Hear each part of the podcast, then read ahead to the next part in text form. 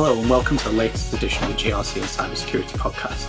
In today's episode of the Leaders in Risk and Cyber series, we have a very special guest, Brent Pater. In today's episode, we cover a couple of key things. We talk a little bit about enabling the business. One of the other key things that we talk about is cyber insurance and how we got that to go down by a third. And finally, we talk about how significant risk reduction is simple, easy, and cheap with some practical examples of how to do it. Hi, Brent. Can you introduce yourself and tell a little bit about the company that you work for? By all means. Uh, my name is Brent Deterding. I am a CISO. I've been that way for uh, about a year or so. Afni, who I work for, is about a 10,000 person company. We run call centers, primarily in the Philippines, but elsewhere around the world as well. And I'm a little bit unique because I spent 19 years on the vendor side. I worked for SecureWorks for 19 years. Love the experience, 15 years in operations, four years in sales. But they gave me a little bit of a unique perspective coming from sales, from the vendor, over to be a CISO that's a little bit unique. So fantastic. Uh, love my role. My stress has never been lower.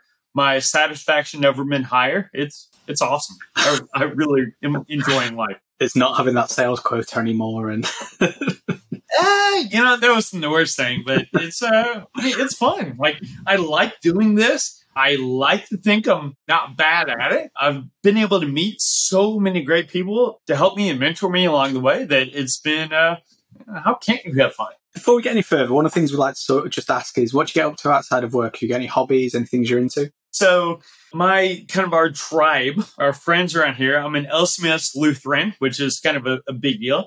And uh, my family are big NFL fans. Uh, Green Bay Packers are my thing, right? I'm also a big hunter. I like white-tailed deer, and I've hunted a bunch of bigger, bigger, dangerous things around the world. And part of being a big football family, so I have two sons, one five, one ten, and uh, they're both playing tackle football this year, which is uh, pretty outstanding. My big guy, he's 10 years old, five foot two, and 155 pounds. So he's pretty menacing on the line, and that is uh, that's immense amounts of fun for me. So we do a lot of that kind of stuff. I'm a Jets fan. I don't know if I told you this last time, so we might. Uh, you know, the Packer Nation's kind of divided on the whole Aaron Rodgers thing, but we won't get into that. Yeah, yeah. Okay. Well, we'll catch up on it there offline. So, you mentioned about your current role. Can you give us a little bit of an overview, a little bit more of a deep dive of your career today and how you got into your role? Because I'm intrigued how you went from sales and you've ended up in a uh, CISO role. Yeah, yeah. So I kind of graduated college, worked for a startup. Well, so it's funny. I worked for a company, and on my second day, they said, "Hey, we're going to outsource all of IT." And so on my second day out of college, well, six months later, I had no job. So like, all right, went to work for a startup in the St. Louis area. That was great and fine, but they paid me late for two months, and then they did not pay me at all for two months, and that's kind of a problem. And then I was employed number 21 for a company called Lyric that was bought a few years later by SecureWorks. I spent time in, I had lead on my title for 20 years, right? I mean, I was like the technical Hubla guy, right? And that was in implementations or training or operations or SOC manager or device management, you name it, whatever. I did it technically, right? But then about 2015 or so, like we needed someone to jump on this whole cloud thing. And I was like, yeah, sure, why not?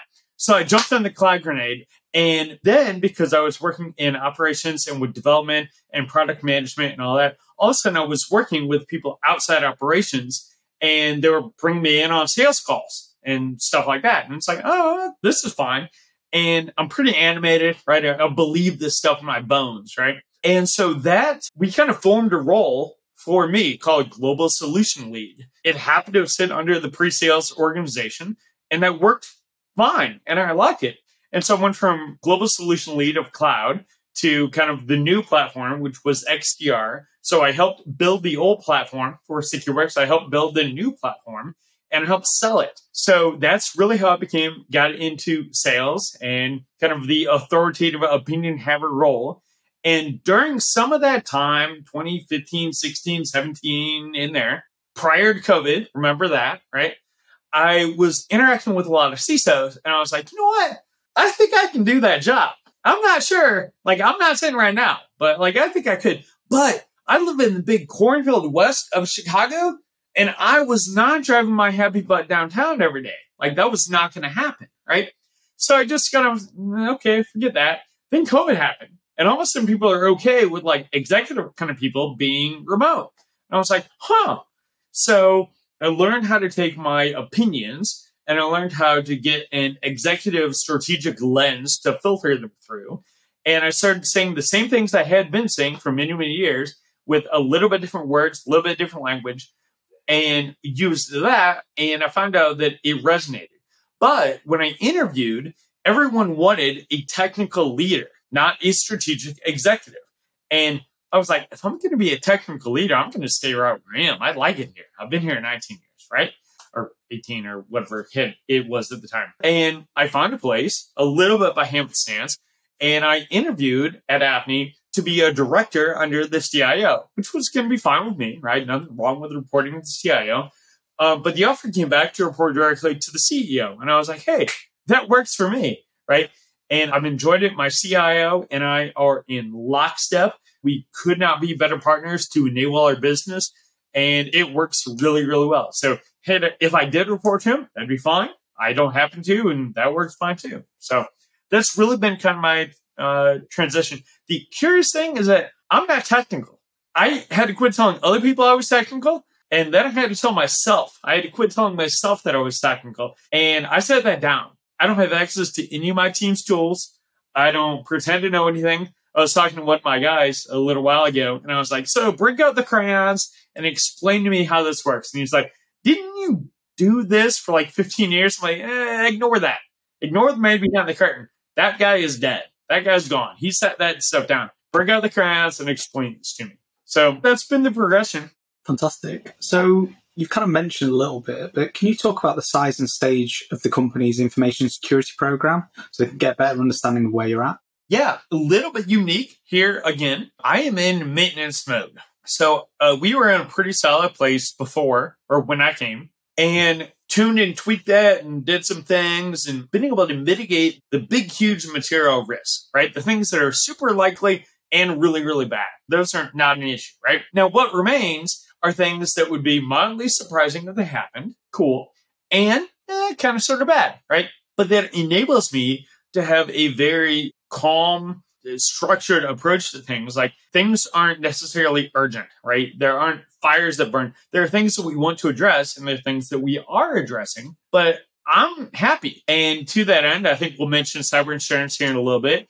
But if I can, I would like to give budget back to my company uh, when contracts expire and all that kind of stuff because I'm only going to use what I really, really need to do it. And that is not an ever increasing number, right? We can get to a maintenance mode. We can get to a point, even with changing adversaries, even with changing things that protect the company and allow us to take the smart risks, right? Because we all are sitting here, we're all working for companies today because someone took risk, right? Company is about taking risk. I make sure that we don't take the really bad, huge risks, right? Or I mitigate those but the other is I enable happen. My favorite analogy is that a good CISO is like the wing on the back of a Formula One race car. It exists to create friction, but it creates friction so that the car can go faster, right? Everything I do, every minute I spend, every dollar I spend is to enable the business, to enable us to go faster, better, you know, all that. Can I just confirm a few things there? So just because I want to pick in a few bit. When you say maintenance mode, what you mean is you're happy with the current state and you're not thinking that there's a whole redo, retransformation. It's actually continual improvements. Yes. We knocked down the big, big rocks, right? And we are making incremental improvements. And those incremental improvements can be made, generally speaking, without a ton of time and especially without a ton of money. I don't need 50% more budget. I don't need 50% more people. I'm good. I'm good.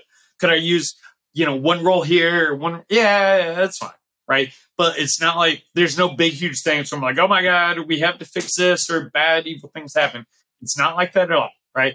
And because it's small incremental improvements that we can just make progress in over time, that gives us a lot of mental and emotional bandwidth to step back and take a very structured, very calm approach to the entire thing, which is an outstanding place to be. This year, I'm doing tabletop exercises, right? Last year, I had a couple free writing receptions from adversaries. So I'd rather do the tabletops on a Tuesday afternoon than the uh, real deal adversary test at two o'clock in the morning, right?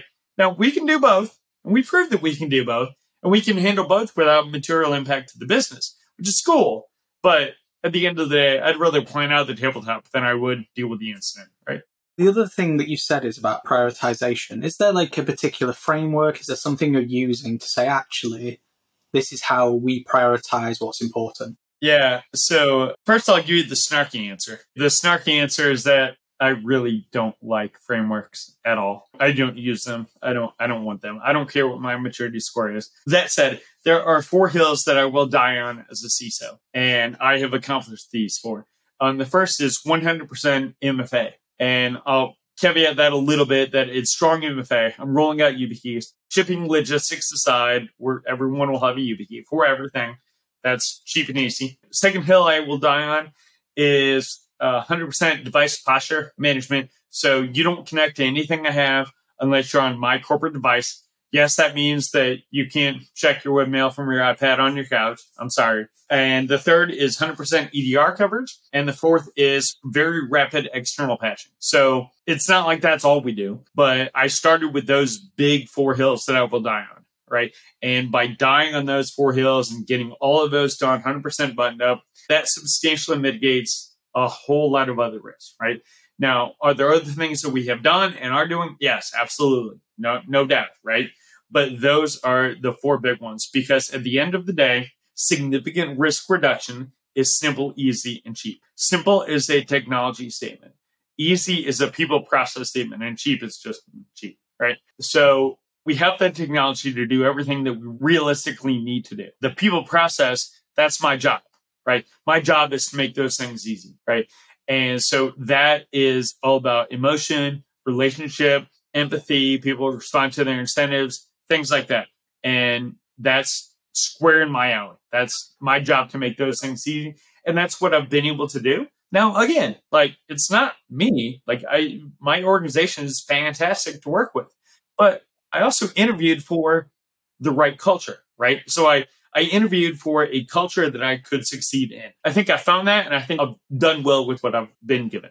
Yeah, I wasn't thinking more, just to clarify a few things, I was thinking more actually to use something like a fair analysis, something that you can actually quite easily quantify and go, for example, rather than, because look, I agree with you, like, am I a three control or a four?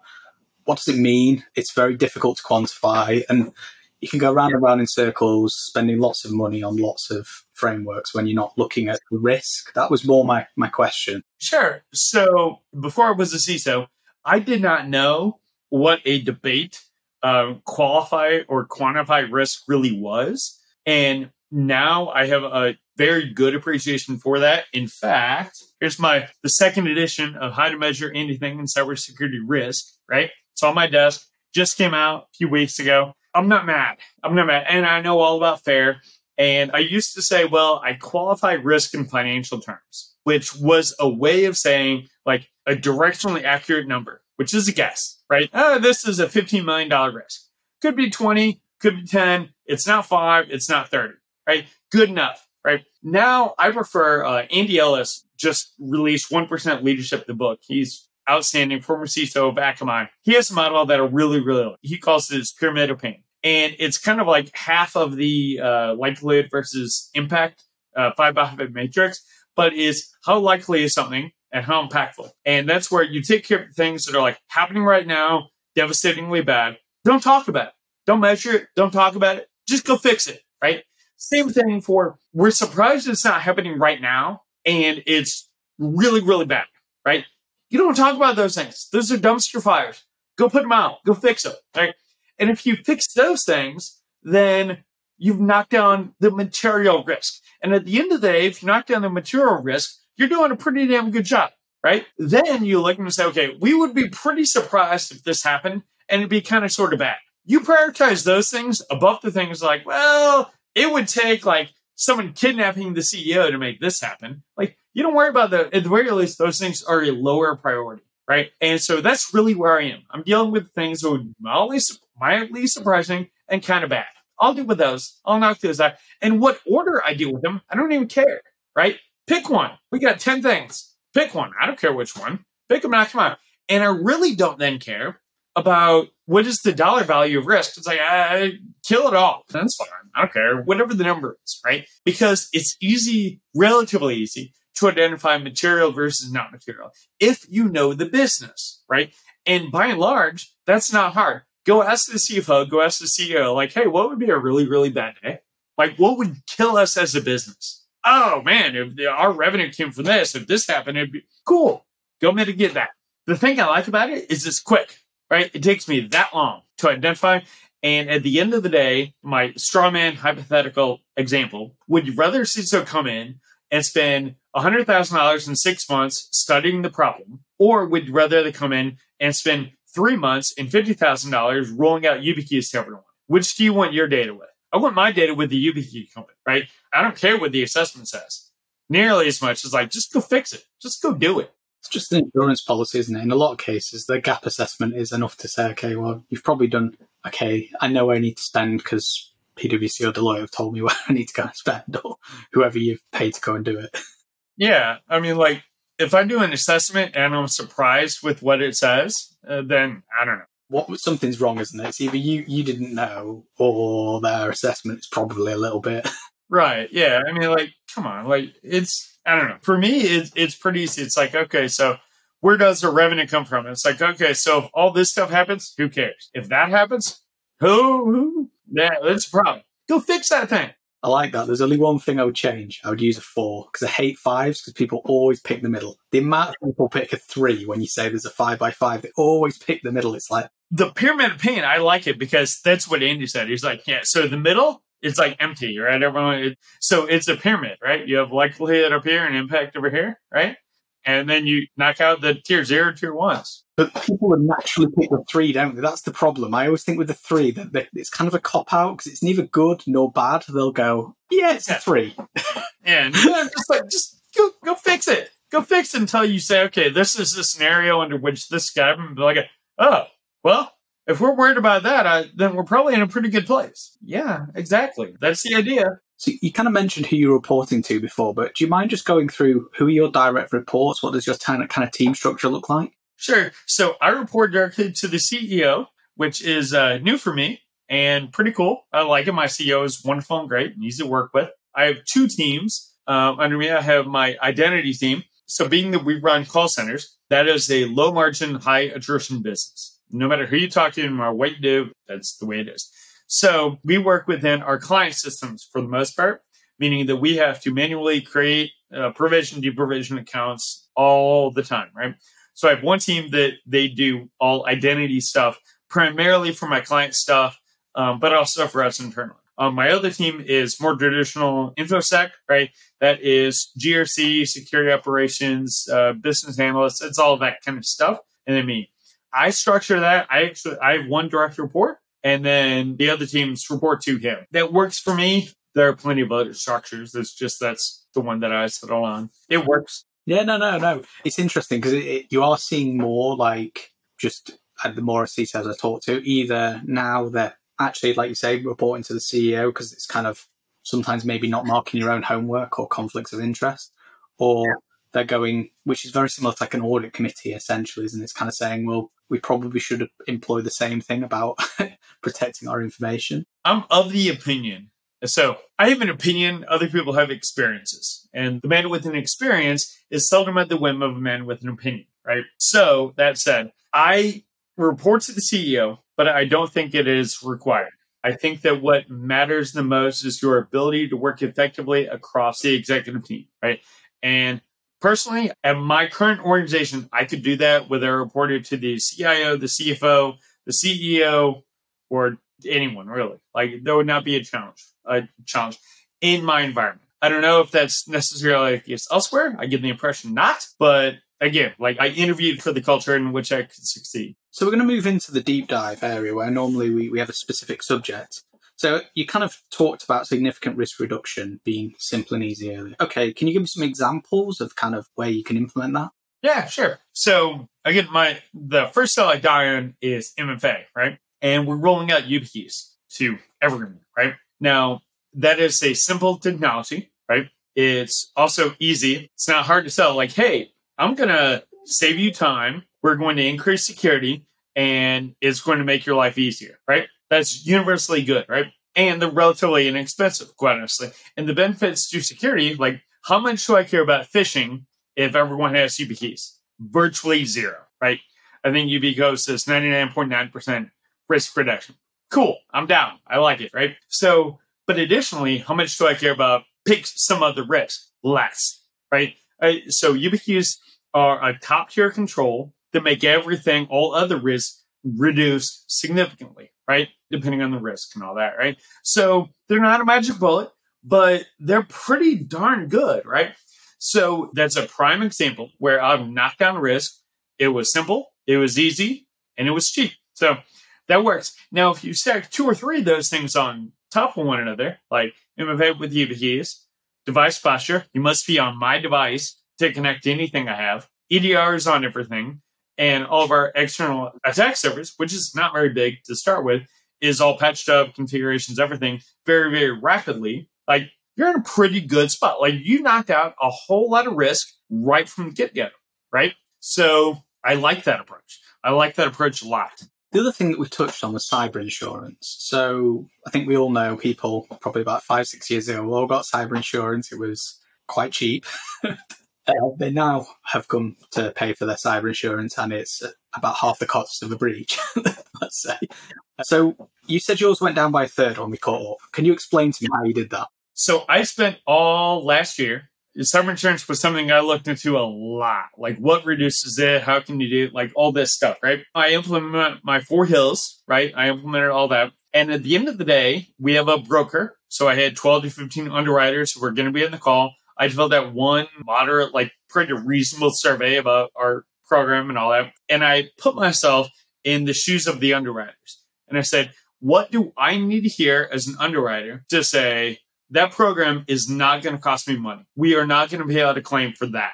And I thought, I was like, well, I think these are risk people. I think they understand actuarial. I think they understand where their claims are, what the risk is, survivor bias. I think they understand all this. I think they know. So I sold my program in two slides and 10 minutes. And the first slide was those four hills that I will die MFA, device posture, EDR, ex- rapid external patching. The second slide was a huge list, literally columns of tables, listing all the things that we do. Like, do we have policies? Yes, we have policies. Do we have this program? Yes, yes, yeah, yes, of course, yes, of course, yes, of course, right? I said yes, of course, a whole lot of times. Listed that, fielded I don't know, a handful of very, very specific questions about our backup solution and things like that. And we got off, and I spent the whole year researching, feeding my executive team Wall Street Journal articles saying expected to go by 20%. My broker said the same thing ahead of that call. We were paying about 6% of the coverage, right? So about 6% coverage was expecting to pay more, but I had heard anecdotal stories from some CISOs getting quotes for 10% of the coverage and premium. And I was like, ah, whew, and it went down. So we went from about 6% to about 4%. And that was pretty cool. So I'm not positive, but uh, it certainly appears that what happened is the underwriters uh, were picking up what I was laying down and saying, hey, we like that. We like that a lot. That guy, that program is not going to cost us money. And so my premium's been down by, like I said, by a third. And I don't have a magic spell to cast I don't have a magic PowerPoint slides to present, but I do have the significant risk reduction is simple, easy, and cheap, right? And for me, that looked like MFA, YubiKeys, uh, device posture, EDR, and rapid patching, or rapid not only patching but configs and all that externally. So that worked for me. Will it work for you or someone else? Uh, I don't know, but it worked for me it depends on the industry as well, doesn't it? There's like lots of factors, but I guess it's like having the good set of security controls in place and the evidence. Because I think like you look at what it was five years ago, you see like so like three questions, yeah, okay, and then I'll, and now it's like, oh right, okay, so you've taken X framework and now you're using that as the not you, I mean the the underwriters now saying, okay, let's baseline you against these. I think it definitely helps controlling like all your devices because I think you can probably have a little bit more certainty over the things you're saying rather because I think that probably makes a big difference. I mean, it's a small amount of inconvenience for some people can't check webmail on their iPad, right? But it's a whole lot of confidence, right? Because so if you want to connect to anything I have, you must be on my device. Well, do I have a hard time with to inventory then? Probably not, right? I mean, there's physical devices on the network, maybe, but then you're physically intruding my building. Okay, that could happen, right? But in general, like bad guys can't connect, and especially with YubiKeys, right? So YubiKeys and device posture, meaning I have a fair degree of confidence that you are who you say you are, and your machine is who it says it is. We're getting there. That's a pretty good top tier control, pretty good baseline to start from, right? So you've said quite a couple of things, but like, what do you think is really working? So like, if you had to pick one thing, you've given you, you four, but is there one other thing that you would nail your colours to the mast and say this really works? I'm a big fan of UBEs, right? Because so we face a moderately skilled, I'm going to call one step below nation state level adversary. Uh, CrowdStrike has a bunch of write ups on them, and we've been battling them, dealing with them. They are all over our uh, the BPO industry, the business process outsourced industry. There's a lot of us who do the same thing, run big call centers, right? And so we, I have a relationship with those other CISOs. I have relationships with big clients that we share and all that kind of stuff. So that group attacks all of us, right? And so like I know a lot about my adversary and I know a lot about what they're capable of. Uh, we've seen it firsthand. They're very, very well coordinated. They are, like I said, moderately skilled. There's a lot of them. I mean, well, decent number. And YubiKeys is a very, very effective control for us. It's probably the most cost effective control that we have. We've talked about what's going well. What do you think is your biggest concern? So 2023 or five just into five months of it. What is your biggest concern for the rest of the year? My biggest concern is that I'm not creative enough and that I don't know that there's something that I don't know that I don't know, right? I'm relatively confident in the things that I know that I know, or even in known unknowns, right? But unknown unknowns, that is a bit of a worry. And so, but that is also why I listen and I talk to a whole lot of people and I listen to a lot of vendors and I ask a lot of vendors the basic same question, which is why do I care? How does this enable my business? Or how does not having this cost me money? Like, tell me a plausible story where not having this cost me money, right? And if someone's like, oh, you have a blind spot here, I will listen. That is absolutely a thing. So I wouldn't say it's a work. Like I sleep very well at night. I'm happy. It's all good. But what do I enjoy thinking about? I enjoy thinking about and with my team and with other people, like, hey, on this really long flight over, can you think about what would bite us that we don't see? If you were a bad guy and I give you 10 million bucks in 24 hours, how would you do? Right? That kind of scenario.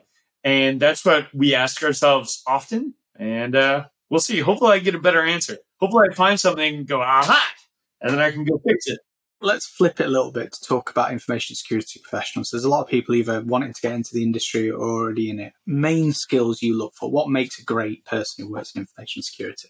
So I am not hiring now, but I have hired hundreds of times in my career in operations centers, things like that. Right. And I've been saying this for literally 20 years. I do not care about technical now very much, a little bit, right? But I care a lot about personality characteristics. I care a lot about coachability, grit, resilience, things like that, passion. I care a lot about those things, no matter what the role is, and really no matter what the industry is. Those are the kind of people that I can lead well. Those are the kind of people that I'm attracted to, and it works.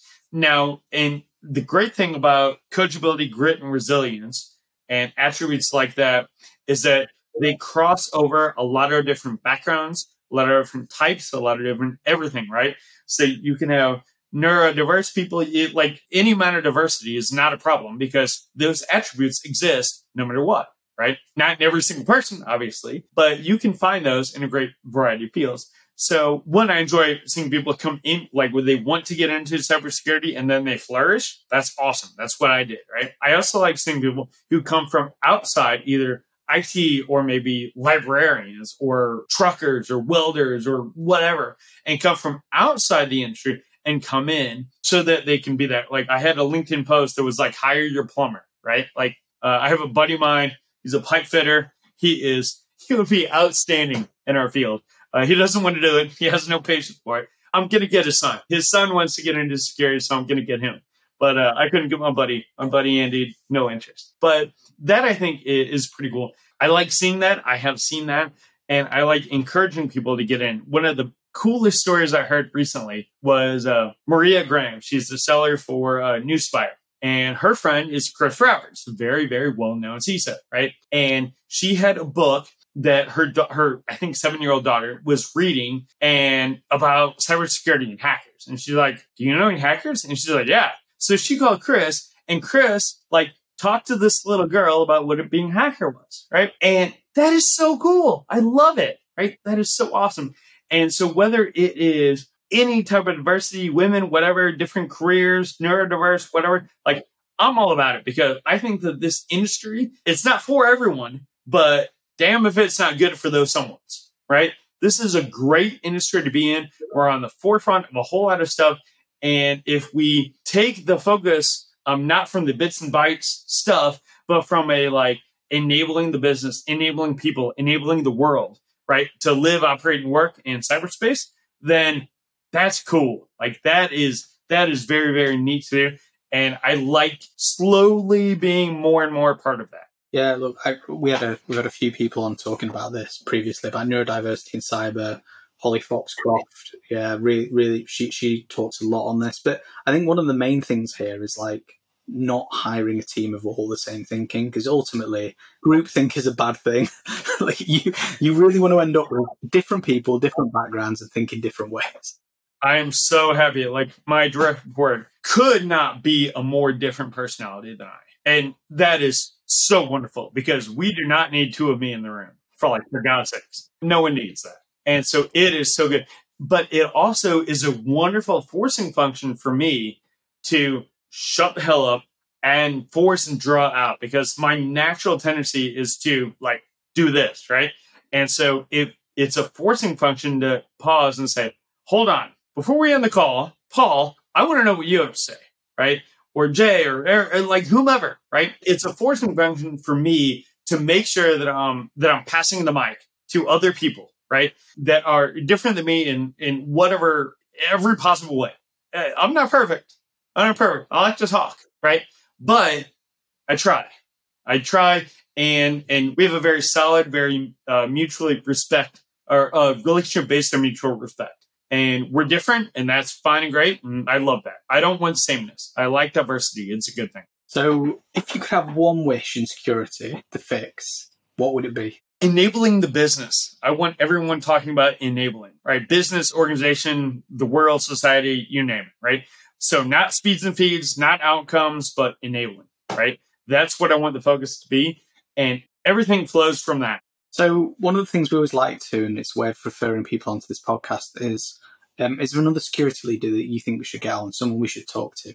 Yeah, my old boss Ryan Albin at SecureX is a uh, he's a fun guy who has a lot of very cool insights and observations on various topics like he's a thinker's thinker kind of guy, right? Like he thinks deeply about things and finds fun ways to articulate things that I really, really, really enjoy. Fantastic. So, Brent, it's been a pleasure having you on. Thank you for your time. Where's the best place for listeners to hear from you, get in contact with you? LinkedIn. LinkedIn works. Perfect. All right, we'll put a link in the bio. Thanks, everyone.